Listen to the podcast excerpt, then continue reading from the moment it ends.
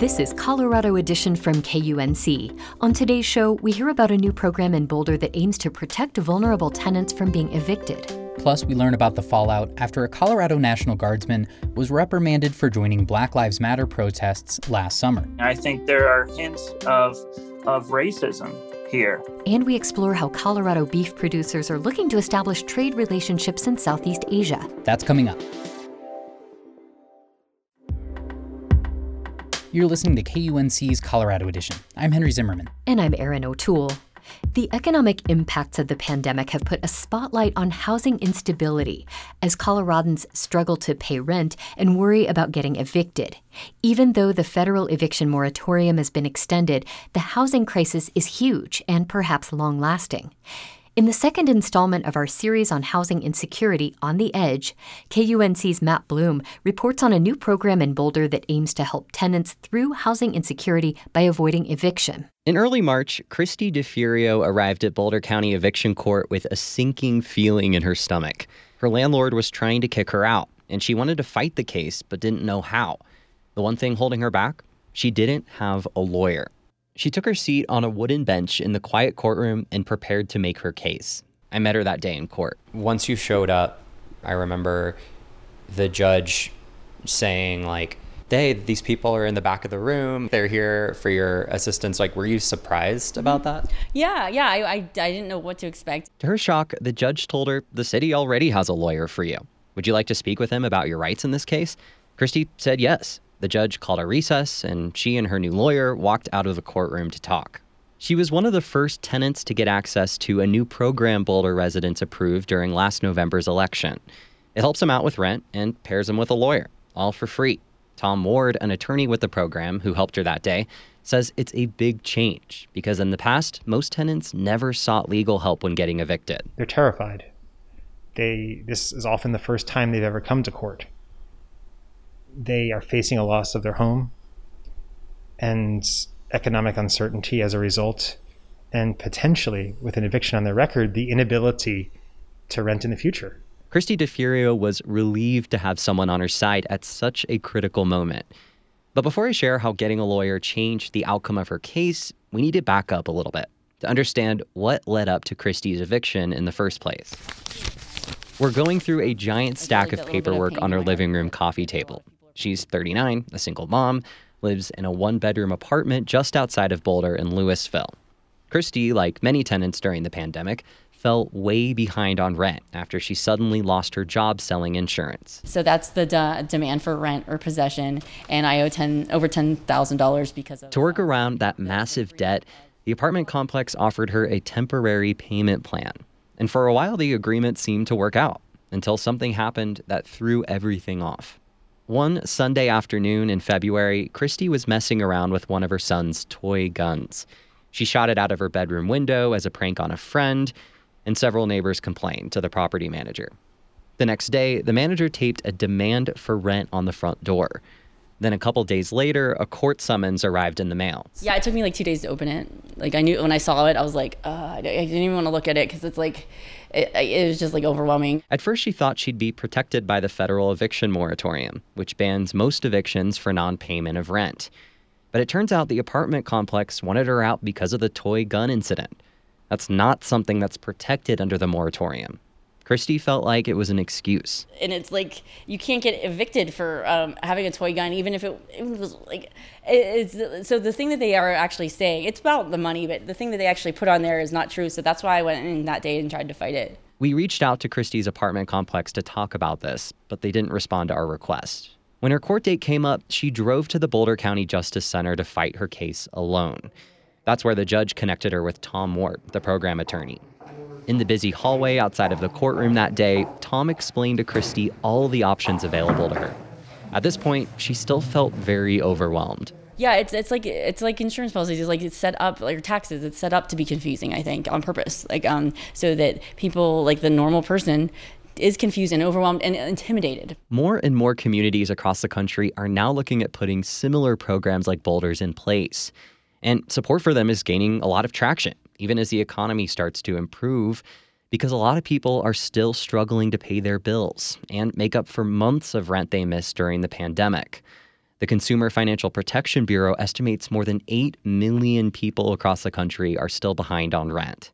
Tom Ward says it's unclear what could happen if the federal government's current eviction ban is allowed to expire later this summer. If it expires and is not extended, then a cause of action, a way, a way to proceed with an eviction, becomes available where it hasn't for a, a year. And there's no way to know how many landlords are out there waiting to make evict to evict tenants for non-payment of rent. So, after looking at her case, Tom told Christy she had two options. She could go to trial, but if she lost, her landlord could evict her in 48 hours. If she made a deal that day, she would have to move out by mid April, but wouldn't have an eviction on her record. After thinking it over, she went with the deal. Tom says it can be difficult for tenants to agree to move out, but it helps prevent an official eviction from taking place. So it's my goal to keep this from being uh, an eviction from being on a tenant's record so that this is not the event that causes them to remain unhoused for as long as they stay in Colorado. After making her deal, Christy's now looking for a new place to live while she starts packing up. There used to be a lot more stuff here, but it's kind of bare bones. So she's already moved a few boxes and pieces of furniture near the front door. She shows me her favorite parts of her home for the past three years. Can you talk about the drawings here? Yes, I'd love to. Um, this is very special to me. Um, the hallway so just off the kitchen is covered in drawings she and her son did. There's a big blue octopus and a pink lotus flower growing up from the baseboard. So everything on here is something I've learned from something that's been like trauma or tragic in my life and um and my son's, and then it's what we learned and how we made it into something beautiful. For her, the eviction case was one of those challenges but she hopes to grow from it. You know, it's a little win that they have this program, and it's a little win that that they were there. Like that kind of was like, oh, thank God, finally something in this system. Um, but uh, yeah, I finally found a win in the system. She says she wants other people to realize there's help available in Boulder and to show up to court to sort it all out. Matt Bloom, KUNC. The pandemic has brought many Coloradans closer to losing one of their most basic needs housing.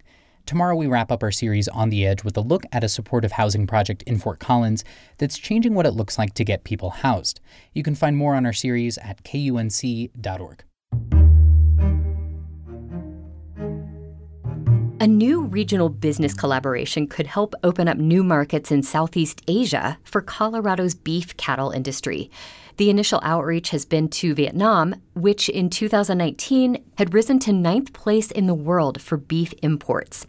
Here with more on this is Ken Amundsen, managing editor of BizWest. Ken, thank you so much for joining us. You're welcome. So tell us a little bit about this collaboration. Who all is a part of this? It's 15 Mile Ranch, it's called, and it's in Elbert County. The um, East Colorado SBDC, Small Business Development Center in Greeley, has been involved with this, along with a number of other entities that have helped put together a deal that uh, enables this particular ranch to sell its beef in Vietnam and Southeast Asia. Why did they reach out to Vietnam? Well, as, as you mentioned in the intro here, Vietnam is, is looking to import more and more beef. They uh, I guess the palates of the people in Vietnam have, are interested in uh, beef.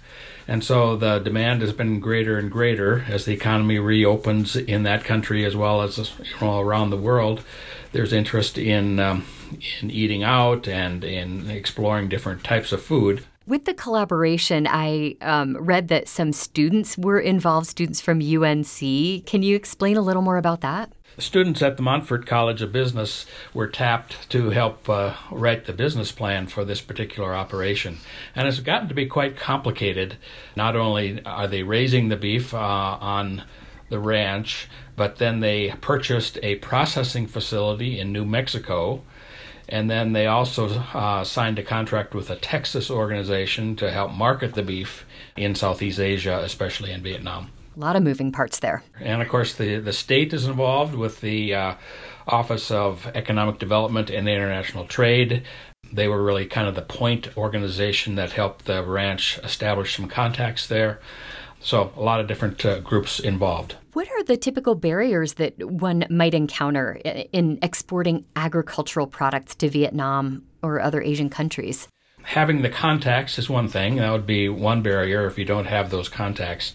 But I think, you know, once you establish some relationships, then it becomes a case of meeting the standards of the country that's receiving the product and also meeting the very high standards for United States to export the uh, the products, whether it's beef or other some other product. The United States has a vested interest in wanting to make sure that whatever it sends overseas is of high quality, and so it maintains the reputation of the United States as a reliable trading partner. You know, it's got to be tough to make plans as the world right now is just starting to reopen after the global pandemic. Do trade officials feel this is the right time to pursue this? You know, certainly as the as the economies open up again, it would be a, a good time to pursue this. But um, I think more important, you know, these types of trading relationships require uh, you know they transcend the economy uh, the economic cycles and they transcend presidential administrations so it takes years to develop these things. Uh, so now is a good time, and, and next year will be as well, I would guess. Ken Amundsen is managing editor of BizWest. You will find a link to this story at our website, kunc.org. Ken, thank you so much. Very happy to help out. You're listening to Colorado Edition from KUNC. When Black Lives Matter protesters appeared in Alan Kennedy's Denver neighborhood last year, he joined them. And when the police cracked down, he wrote a commentary for a local newspaper. What makes Kennedy unusual is that he's also an officer in the Colorado National Guard. It's a part time job, and his participation in the protests was as a civilian, but it still got him in trouble with his commanders. Now he's filed a lawsuit alleging they violated his First Amendment rights. KUNC's Michael De Yoanna has more. The death of George Floyd last May, under the knee of a police officer in Minnesota, inspired protests around the country calling for an end to systemic racism. Even members of the military decided it was time to speak out. Think about how full I am with emotion, not just for George Floyd, but the many African Americans that have suffered the same fate as George Floyd. That's Charles Q. Brown, a top African American Air Force general addressing his troops in a video last spring. And in Colorado, Devin Pepper, a black colonel who leads a Space Force garrison at Buckley Air Base in Aurora, wrote an essay. I am angry because it could have been me on that ground, begging for my life. Pepper read a part of it to me for a story I did last year. Racism and discrimination does not care about my character nor does it care about who I am as an officer, a husband, or a father. Speaking out on race, which is an issue many in the military openly acknowledge as a problem, did not hurt Pepper, who has since been nominated for a promotion to general, nor Brown, who is now Air Force Chief of Staff. But Colorado Army National Guard Captain Alan Kennedy alleges he was punished when he brought up the issue. Why did Denver police show up with SWAT to a peaceful protest on a residential street? This is my neighborhood. On May 30th, 2020, Kennedy joined protesters in Denver as a white ally to Black Lives Matter. He used his cell phone to capture video of what he was seeing and broadcast it live on social media. We're here to put an end to police brutality. We're here because of George Floyd. Kennedy is on a narrow street that was blocked by police near the state capitol. He's not in uniform. He's dressed in a red shirt and Broncos cap. And then things take a turn for the worse. Gas! Gas! His video shows a cloud drifting through the crowd. They've now shot tear gas. Kennedy also wrote about what happened in a guest commentary for the Denver Post on June 4th. In it, he accused police of firing on protesters without warning or provocation. The next day, a National Guard commander ordered him in for a meeting. I walked in, saluted, sat down, and the commander read that I was flagged uh, because of an investigation, but would not release any details about the investigation or what I was accused of. Kennedy's thoughts immediately went to his involvement in the protests, and it turned out he was right. When soldiers speak out, they run the risk of running afoul of their commanders.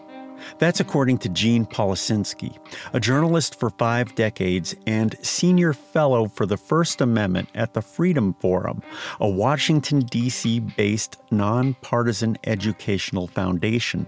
But that doesn't mean soldiers give up their constitutional rights. Obviously, you do not in any way stop being a U.S. citizen when you join the military. Free speech issues in the military are not new. They tend to arise during contentious times, like in the late 1960s and early 70s, when some troops spoke out against the Vietnam War, and times like now. In the last few years, between, frankly, the protests on the right and the left, uh, that whole era is coming back where protest and assembly, the right of association, has come into the public um, consciousness.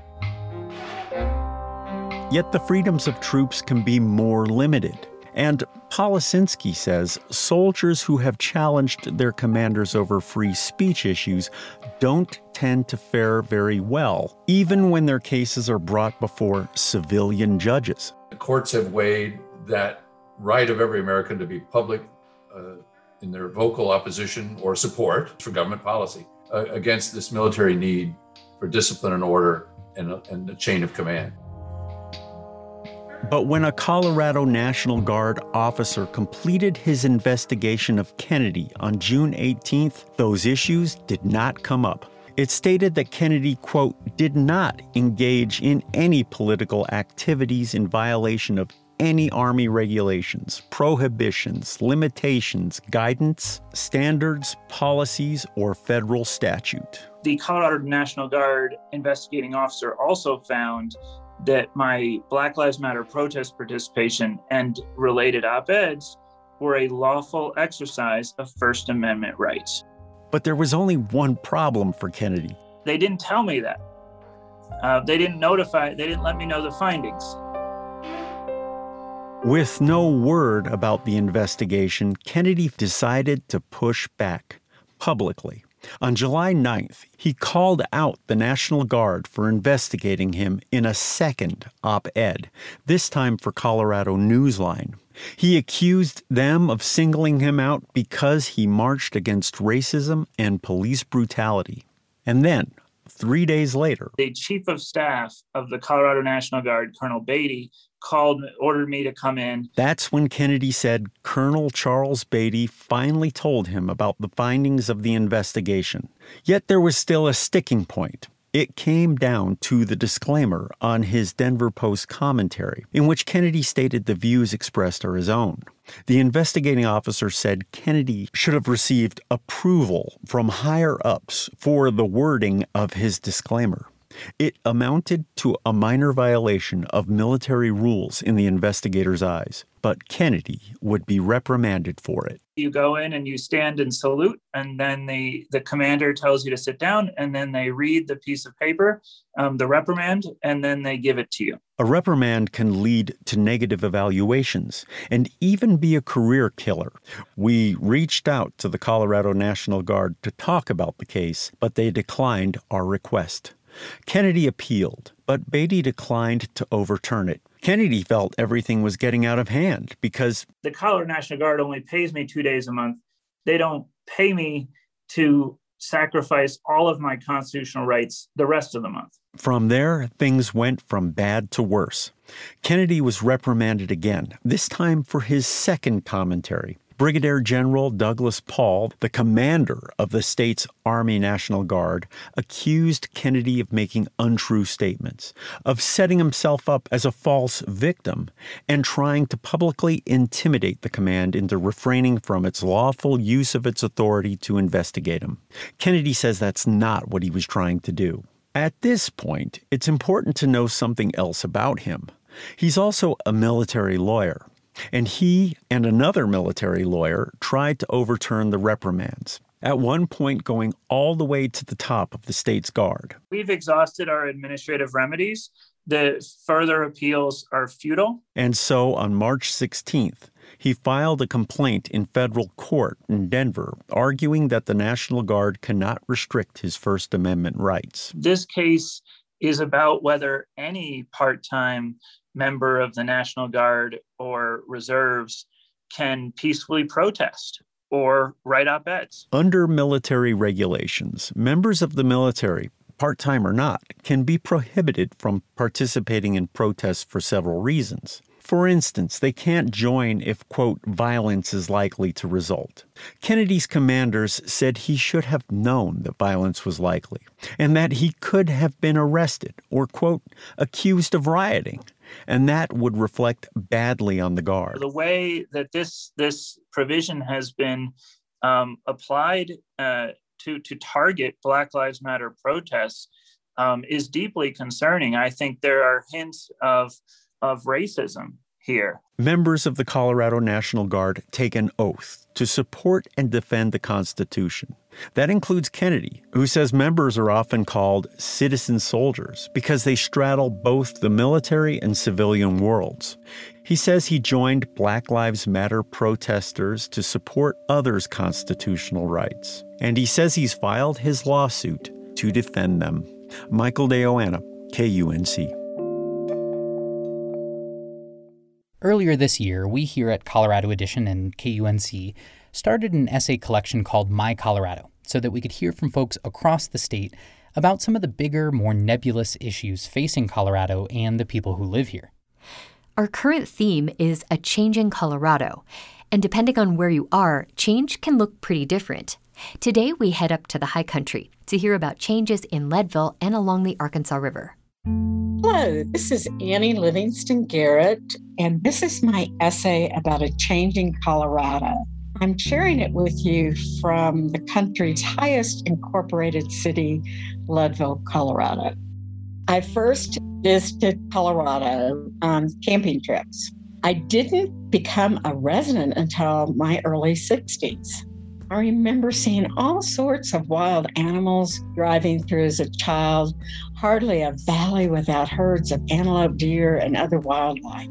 I'm lucky if I see them periodically in the Arkansas River Valley.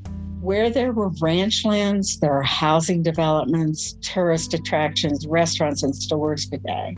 I miss those wide open places, having to hike or ride further to get to them. Colorado really flooded with tourists last summer during COVID. We locals chose not to go out into our wild places when they were most crowded. This was great for business. Our Leadville restaurants were able to deliver, take out, sit on the patios, and many of our Main Street businesses did better than the year before. Most folks were able to stay here with our big mountain bike and foot races canceled, as well as Fourth of July activities and boom days. Our outdoor activities have been going well fly fishing, summiting 14ers, camping, hiking, snowshoeing, Nordic skiing, as these may all be done at distance and with face masks. The National Mining Museum was able to do some virtual tours and complete some repairs on the Matchless Mine. Some of our stores have been open by appointment, and others have done well distancing, limiting the number of folks inside, and masking. This is a whole different way to be here in Leadville, but most folks complied. City folk were wanting to get away from crowds. Our houses are selling quickly for insane prices.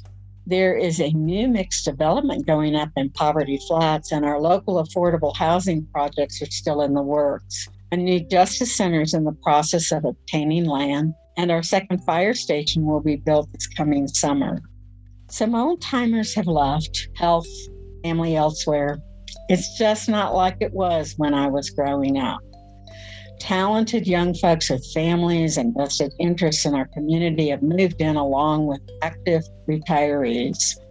Our public library programming has continued, though it may be take home and or distanced. Included is a library of things, arts, crafts, telescopes, microscopes, games, musical instruments for checkout, as well as hotspots to connect more folks. Our not for profits all joined together to feed our community with the help of unemployed workers. I see Colorado growing and leaving behind some things, much like the remains of ghost towns, but bringing many blessings too. This rural mountain community continues to show up, volunteer, shovel for seniors, stack wood, provide transportation to medical appointments, getting through our virus vaccine protocol. We have had our tragedies, but we keep getting back up, surrounding our grieving families and keep on keeping on. While we are famous for our mountains, the spirit of our community is what I love about Leadville. That's our show for today. I'm Henry Zimmerman. And I'm Erin O'Toole. Our production team includes Tess Novotny, Alana Schreiber, and Ray Solomon. Brian Larson is our executive producer. Thanks for listening. This is Colorado Edition from KUNC.